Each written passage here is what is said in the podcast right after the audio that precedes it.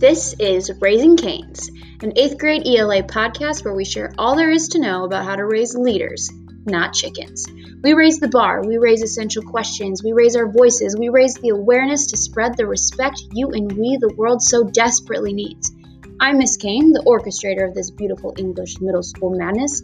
Now, let's get to raising that cane.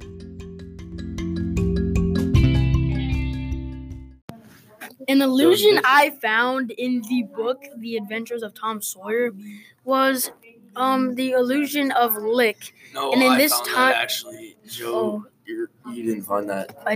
I said that. Okay, so in the book, lick does not mean you lick like with your mouth. It means you punch them. It's very 1800s.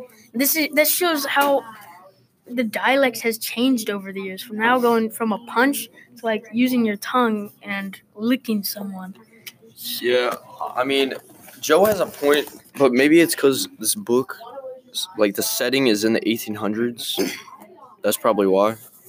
I see an illusion. I see a lot of other words that have the same dialect as this. An illusion I found was whippoorwill, which I assume is a term for somebody. Or a tornado.